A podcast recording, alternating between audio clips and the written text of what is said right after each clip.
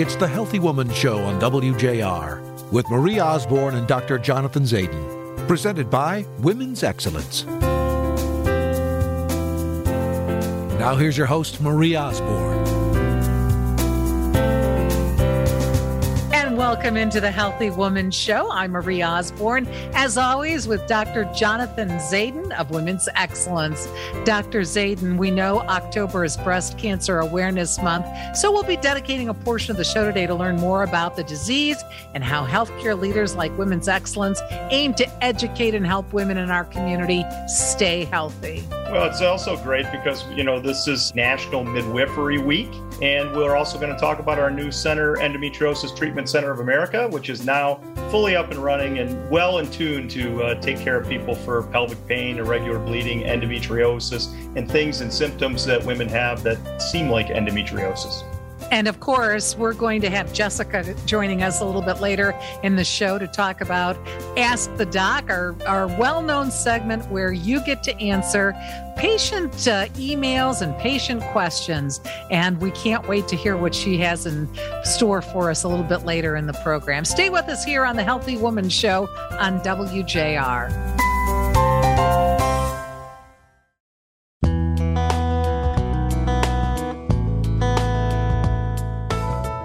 Welcome back to The Healthy Woman Show. I'm Marie Osborne with Dr. Jonathan Zayden.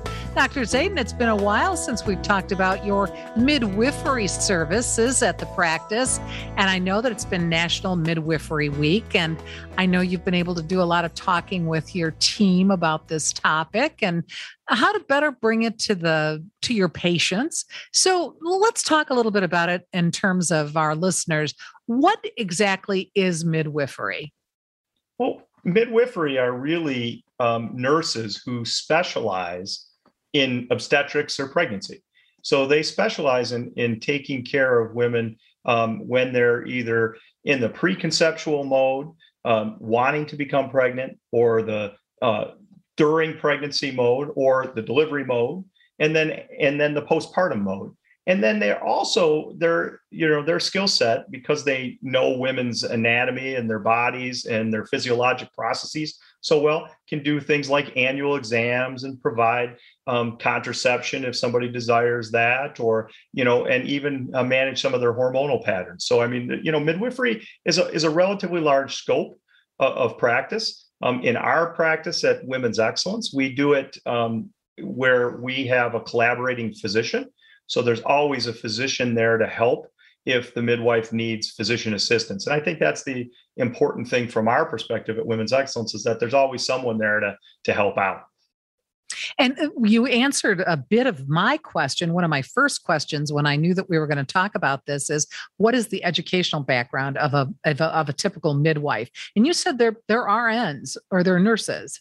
Correct. And then they go really for, you know, essentially for our audience, a master's degree in obstetrics. And that, you know, they're doing both clinical and additional study work to, you know, learn about the physiology and all of the different aspects of pregnancy and a woman's body. And again, their metabolic function, right? So, you know, every woman has a certain metabolic function, both hormonal and the way they, you know, they have to go through their life with development of their sexual organs and breast and lactation and menstrual cycles and so forth. So they just get a little bit more specialized training on all of that. And it's very important because, you know, they're very knowledgeable, and their mindset is to really provide the most natural, holistic type care possible, but also to do it in a very safe environment. And obviously they've went for these certifications because they, you know, they believe that there are certain things that we can provide,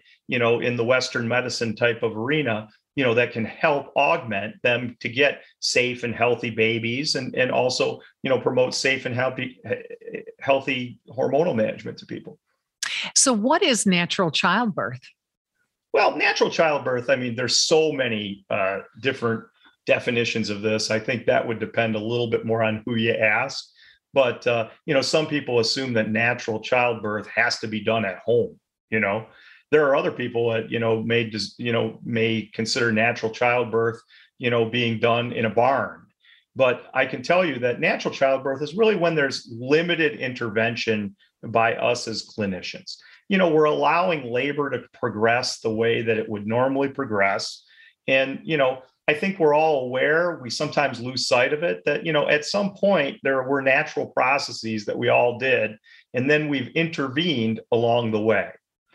I think the big point to understand there is the interventions that we've done have been very important. But sometimes it seems as if we are over-intervening as healthcare providers. Sometimes there's tests where everybody's thought, do I really need that extra test? And is that test done just because it's absolutely necessary? Or is it just to kind of cover the physician to know, or the clinician to know that, you know, they actually offered the test to the person in case there is a very unlikely event that occurs? Natural childbirth kind of takes that out of the mix and says, you know what, we're going to allow this to progress naturally. What I think our midwives at Women's Excellence have done great is that they've allowed a natural environment, but they're utilizing some of the techniques and monitoring and so on and so forth that allow us to pick up an abnormality where, if there was a completely natural experience, there could be something that goes awry. We're going to pick that up in advance, but we're still going to give a natural experience if it's applicable to do so. And I think that's what people are so scared about, right? Is if I did this all on my own, how do I know something bad wouldn't happen? And I think the midwives are there to help that out. Dr. Zayden, before we wrap this segment up, I have to ask you about home birth, because when people think about midwives and natural childbirth, a lot of people naturally make the association with home birth. And with the advent of social media, we're seeing a lot of that on our feeds and social media. Can you talk briefly about home births? I think that, you know, I was a practicing obstetrician for, you know, now 23 years. And I did it as a solo obstetrician for about 9 years. And our midwives, you know, have all been practicing in a hospital setting and so forth. And we've all seen things that have been completely normal go awry in a very, very quick amount of time. And I think the concern with doing a home birth, if everything goes natural, there's no concern.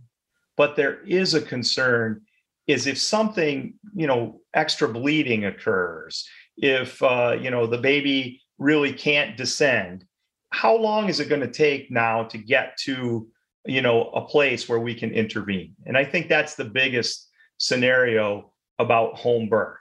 I mean, if everything goes natural, everybody's had a baby in the hospital that said, you know, and said after they had the baby, we could have done this, you know, in our twin bed, in our extra bedroom. But it's when that doesn't happen. And, you know, the risks are too high, you know, and I think that's, you know, why we take, you know, that extra step. Fortunately, at Beaumont, if you're completely healthy and you really don't have any problems, you know, we have the Carmanos Natural Birth Center.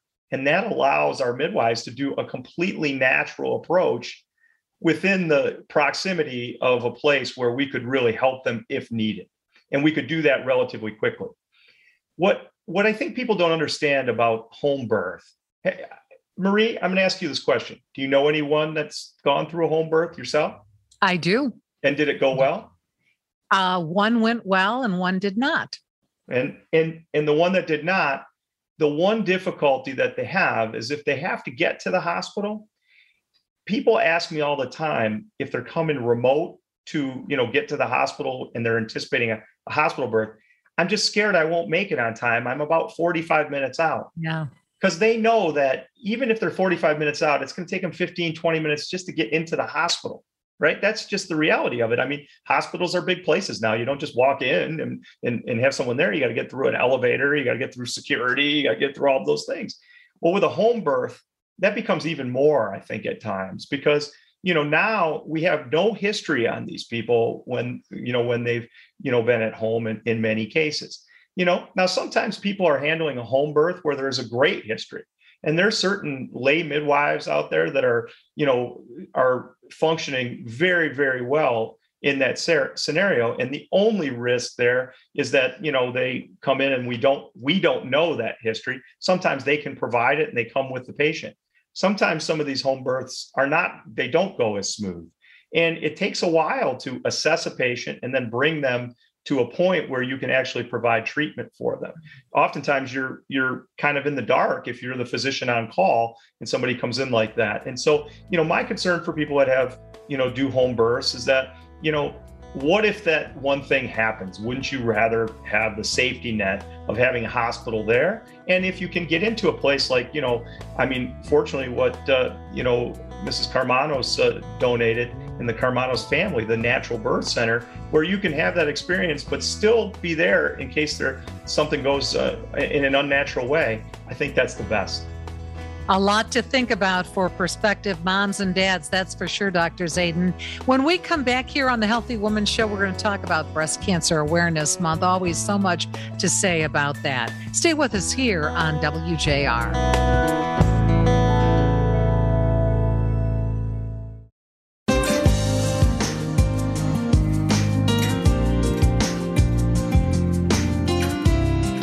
Welcome back to the Healthy Woman Show. I'm Marie Osborne with Dr. Jonathan Zayden.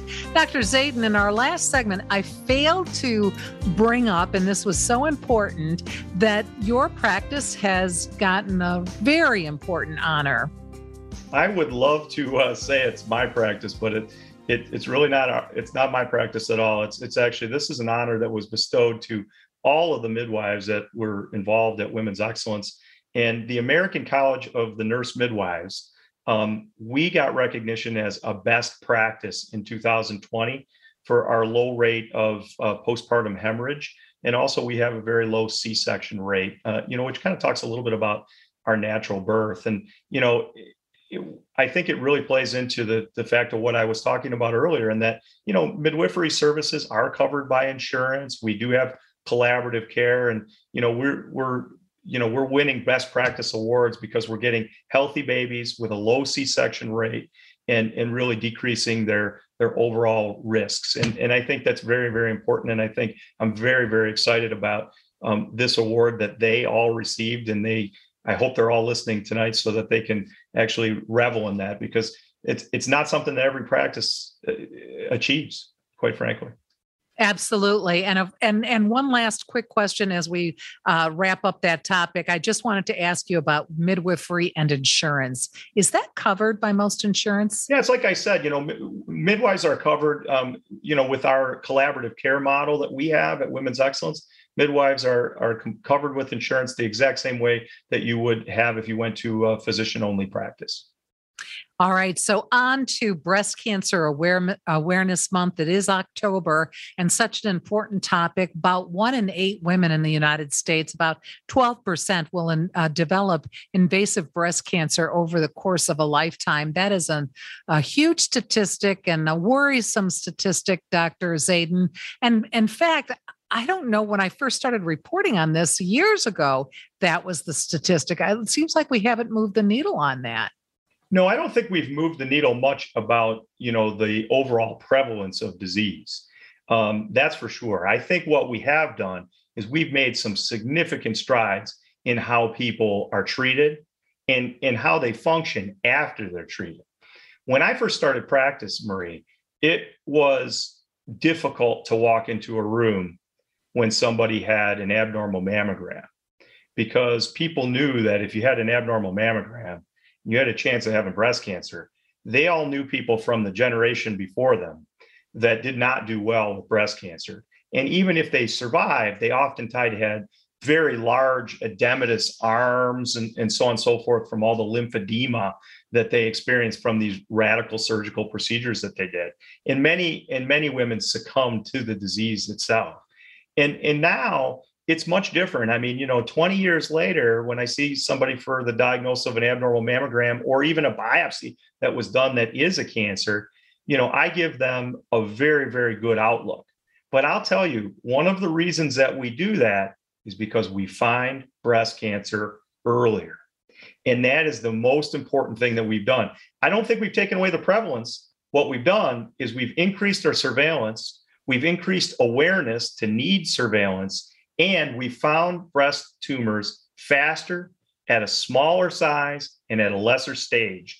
And that allows the surgeons and the radiation oncologists and people that are oncology that take care of chemotherapy, all of those, a much better start at battling this cancer. So you have so many more breast cancer survivors walking around today to help spread that message. And then, you know, things like the Avon Walk and all the things that have been done now for breast cancer, I think have made it great. I mean, it's a much easier diagnosis to talk to people about. People have much more awareness, and they've been more likely to have been diagnosed early. And I think that's the most important thing. And that's what we have to talk about with our patients, not only on this radio show, but also in our offices. I mean, it's so important to make sure that people get their mammograms, that people get some sort of breast screening. Maybe that's an MRI. Maybe, you know, these are very important things that, you know, sometimes people are busy and they just want to skip them. Absolutely. That's life sometimes gets in the way. That's for sure. Let's talk a little bit about the symptoms of breast cancer that women need to be aware of, things they need to look for. I'll tell you, you know, now I see so many more breast cancer cases because of early detection with mammography. And so the symptoms become a little bit less than the actual radiologic diagnosis. But if you get a lump or a swelling in the breast or around the upper chest or in the armpit, if you get any change in the skin, we call that peau d'orange, okay? And that's French for like a dimpling of the skin. That can do it.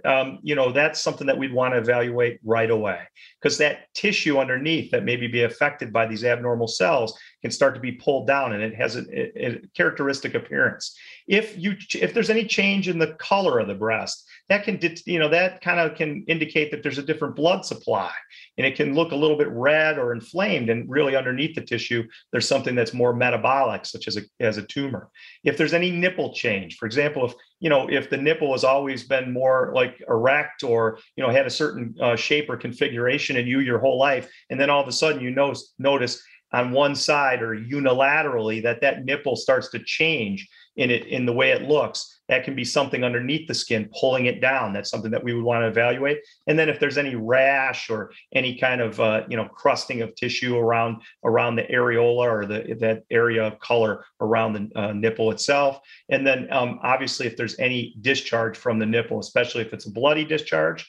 And then any big changes in the size or shape of a breast, especially if that change is unilateral or one-sided, that's stuff that we want to see you for right away. Those are the main symptoms. I mean, there's a few others, but they would be very, very uncommon. These are the ones to look for. And if you get any of those, I urge you to get immediate attention. This isn't something that you put off for 6 months.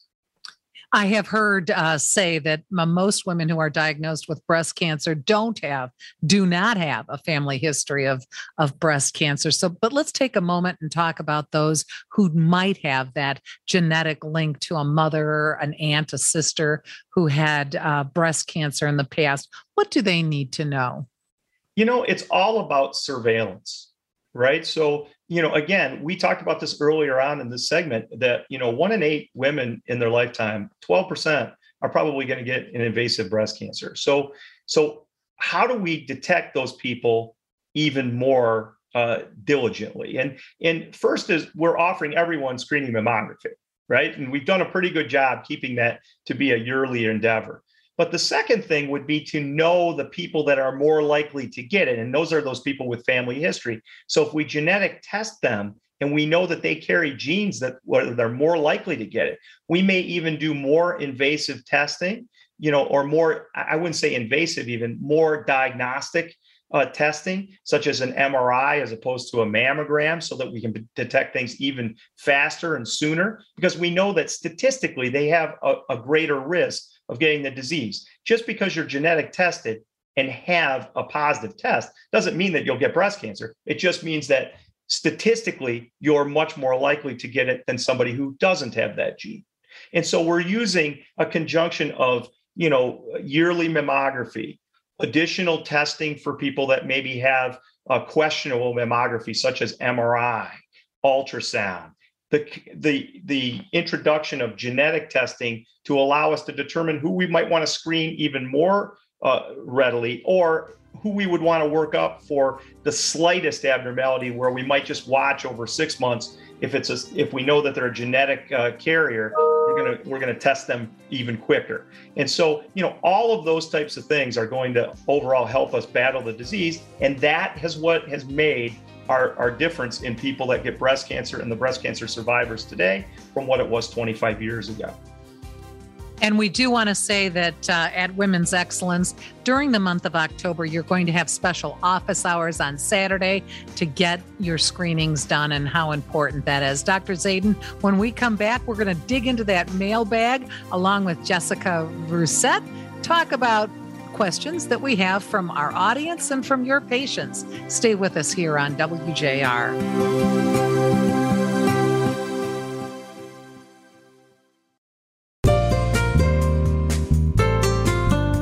And welcome back to the Healthy Woman Show here on WJR. As we do every month, we have Jessica Rousset with us, patient outreach coordinator at Women's Excellence. She lugs in this big bag of mail. Actually, in the day and age of electronics. When you talk about this, I see her as Santa Claus meeting like 4 or 5 different elves, like medical assistants that are holding the bag as she's walking through.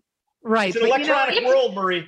In the day and age of computers, though, let's be real. I think that a lot of these are emailed. So good enough. Right. Jessica, what have you got for Doc today? Yeah, you know, it's nice for patients to have this resource, you know, and I always make it a point that if any question gets answered, I will send the patient or the listener the recording like, hey, your question was on here. Take a listen so they can actually get their answer. But yeah, let's just start it right off. Maybe this is an easy one. I'm not sure, but we've covered this before. It comes up every month. So it's a good one to keep on here. This patient says, I had a partial hysterectomy several months ago. Since the surgery, I have no sex drive. And when I do have sex, it's very painful. What can I do about it?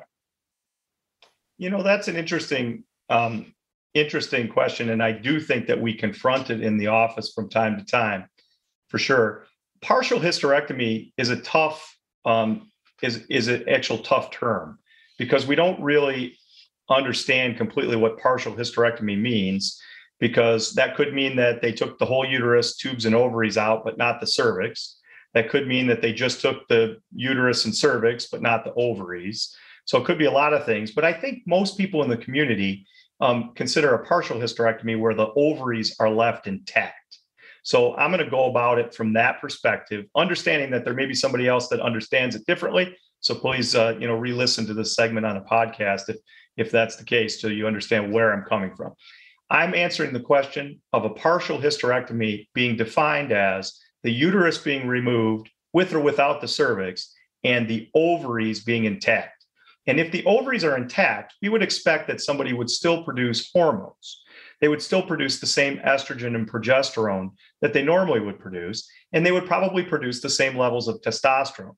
We know that early on, after we do hysterectomy, there probably is some hormonal disruption, because when we do the hysterectomy, we do take away part of the blood supply to the ovary, because really the ovary is suspended in between 2 ligaments, one that goes to the lateral side of your body called the infundibulopelvic ligament, and another one called the ovarian ligament, which we sever when we do the hysterectomy itself.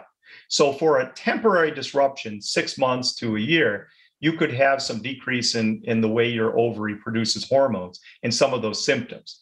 If it happens long-term, it's really something that we would have to work up. And I have to say that many people have hysterectomy when they're in their late 30s and early 40s or even beyond. And that is a time where people do have a tendency to have more painful intercourse and difficulties with vaginal dryness and so forth. So it may not be the hysterectomy itself. It may just be the aging process as well, because those things are happening. And then I see a lot of patients with pelvic pain, and those people with pelvic pain sometimes are getting their hysterectomy because they had pelvic pain, and they really haven't had intercourse that much because it was painful. And they expected that when the hysterectomy got done for their overall symptoms of pelvic pain, that intercourse would be, you know, normal for them again, the way it was maybe 5 or 10 years before that, before they ceased doing it so much because of their pathology. And that isn't always the case. As people age, intercourse can become a little bit more difficult. So I just urge people that if they have that, to get a full workup and make sure it includes a hormonal panel. Because, you know, let's see if the hysterectomy had something to do with it hormonally. Maybe the blood supply, you know, that was transected during the time of hysterectomy changed, you know, your hormonal levels, and we can do some supplementations to overall help. Awesome. Okay, this one's kind of hard, and I kept it exactly how the patient wrote it because I think that's important. You know, when I think sometimes women, when they talk to doctors, they don't know what words to use or how to describe their problem. So this one says, "It's gross, but here it goes. My labia are too big and they dangle down a bit and they get caught in my underwear and I feel self-conscious to have sex. What can I do?" You know, that has become more and more of something that people address. And I truly believe that that's more about women being more comfortable with their bodies today than they ever were in the past. I mean, I think in the past, you know, women leaked urine and they just kind of covered that up and they wore a lot of undergarments. If they had any kind of cosmetic deformities or labial deformities, they were more ashamed of that than they were, you know, accepting of it. And they were less likely to, you know, ask for medical care. On top of that, you know, let's face it, you know, 3 decades ago, having surgery was much more complicated and had, you know, far more risks than it is today. I mean, we have better anesthetics and all of those things. If people have large labia now that are symptomatic, you know, that's called a labioplasty or a labial reduction or partial vulvectomy. That's the procedure that we do. There really is no medical procedure for that. We can't really shrink the labia with any tools or medications, you know, but we can provide even these simple labioplasties or vulvectomies in the office. And they're relatively simple to do. It is a recovery. It's not an area that you can completely immobilize, right? I mean, you have to, you know, your urination is going to go through that area. You're going to be sitting in that area and so forth. But, you know, there's some simple surgical techniques to actually improve the cosmesis and improve the function so that's not painful, and the friction and some of the irritation that people have with labial, what we call hypertrophy. So I just recommend a consultation with your doctor, and we do it at Women's Excellence, and, you know, and we can help. This wasn't a part of the question, but I just was thinking of it. Would insurance cover it if there's a medical indication? Yes, Jessica. I mean, they do cover it. You know, I'm sure you don't see that. I know, you know, you do the marketing side of our office and you probably don't hear that, but, you know, yeah, if there's a medical indication. Now, if somebody comes in and they don't have any problems and they just want, you know, some cosmetic changes in their vulva, that is not covered. Okay. Let's move on. Next one. Let's see. You were kind of talking about incontinence, so I'll go up to an incontinence one. Actually, this has to do with a prolapse. I have a prolapse and I'm an avid runner. What treatment would you recommend? I've heard about pessaries. That's how you, pessaries, right? Is that how we pronounce it? Pessaries. What are they, and would you recommend that for my case? Well, pessaries are devices that you put in the vagina to kind of keep the structures up in the vagina. Now, prolapse is a wide term that could mean cystocele, which is a bladder dropping. It could mean rectocele, which is the rectal wall, you know, coming out. It could mean vaginal vault, meaning the whole vagina is coming out. It could mean that the uterus is coming out, or uterovaginal prolapse. So, you know, it depends on what type of prolapse you have. But this question is really regarding a pessary. And so you can use a pessary for any one of those conditions. There's multiple different types. And that's something that would be more discussed with a physician in general. But the actual use of a pessary, I use them for people that are more immobile than mobile. I offer them sometimes to people who are more mobile, but the problem is, in order for the pessary to be effective, it has to be larger than the opening of the vagina. If it's not, it's just going to, you know, it's going to relax out, and the moment you move or do something heavy, it's going to come out of the vagina, and it's not going to help you. So this is a device that's placed into the vagina to hold the organs up. And so my thought process is, if you have to put something in that you're going to push down on your pelvic floor in order to keep everything up, it's going to put some pressure on the on the tissue around there, and you're very active, such as a runner, you're probably going to get some ulcerations or pressure ulcerations of the tissue. Think about people that are in wheelchairs all the time. One of the biggest things you have to protect is if they're sitting in that chair all the time, their tissue gets constant pressure. They can't feel it, so they don't necessarily move, and that tissue can get, ulcers or necrosis. And the same thing happens with a pessary. Might not get necrotic because the patient would have more pain before that happened, but what happens is that they get ulcerations in the vagina when they're very active. So I would tell them that they would be more apt for a surgical fix, maybe a minimally invasive surgical fix, as opposed to a pessary, depending on the type of their prolapse. These are tough ones, Jessica. I know this time was tough. I think we have time for one more. So let me get this one in. I've never had abnormal periods, but now I'm 37 and I'll have 2 to 3 week long cycles. And I also bleed after an orgasm. What could be causing this? I thought that was interesting because it seems, I don't know. I don't know what could be going on with her. Well, I don't think anybody knows just by history exactly what is going on. But what I would tell you is this. When you have irregular periods like that, you should be worked up.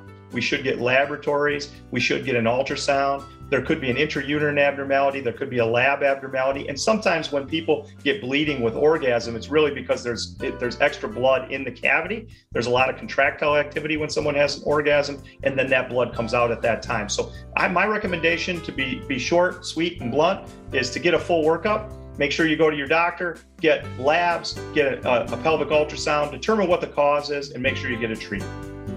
Thank you, Dr. Zayden. And of course, Jessica, thank you so much for all those great questions. When we come back, we'll talk about the Endometriosis Treatment Centers of America. Stay with us here on WJR.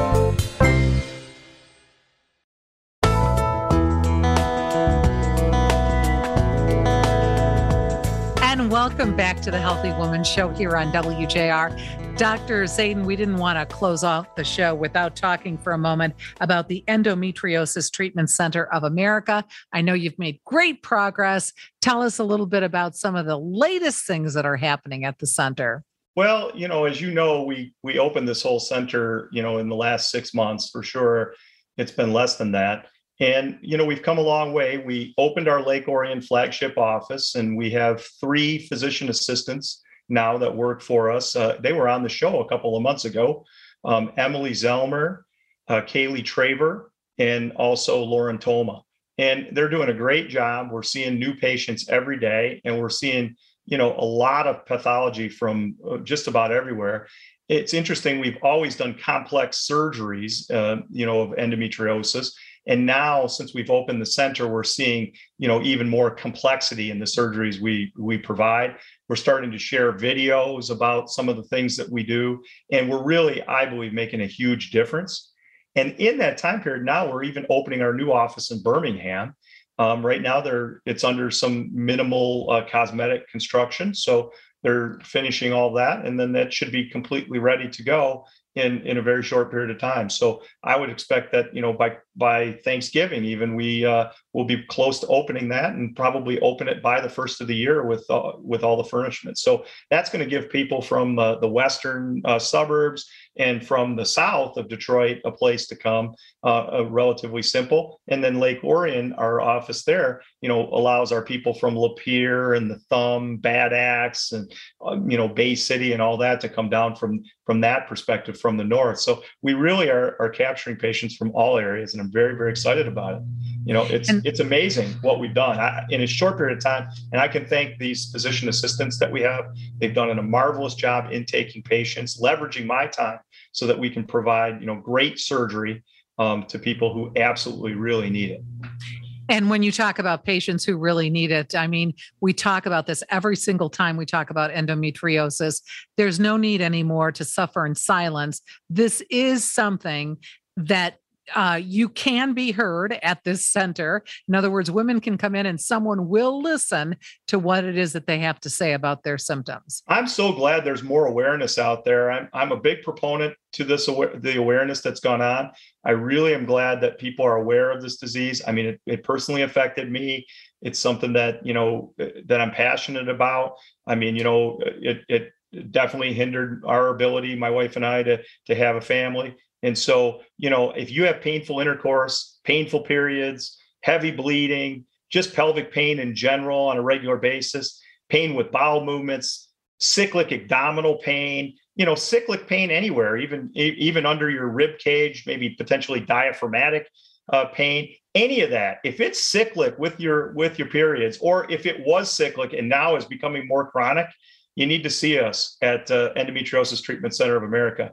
We can be found easily at www.centerofendometriosis.com, and you'll get an appointment for sure within a few days or less than a week with one of our physician assistants that are amazing, and they know everything about, you know, how to intake a patient with these types of symptoms, because clearly, I mean, people are a lot different when they've gone through a lot of healthcare experiences trying to find someone to help them. They're not only empathetic, but they're also thorough, and we have a good system to get you better. Again, if you're suffering from symptoms of endometriosis and you'd like to go somewhere where everyone's singular focus is just on that one particular thing, endometriosis, you can go to centerofendometriosis.com for more information. Or if you'd like more information about Dr. Zayden and the practice in general, go to womensexcellence.com. Thank you again, Dr. Zayden. We'll see you again next month. That's a pleasure. Thank you. The Healthy Woman Show has been presented by Women's Excellence.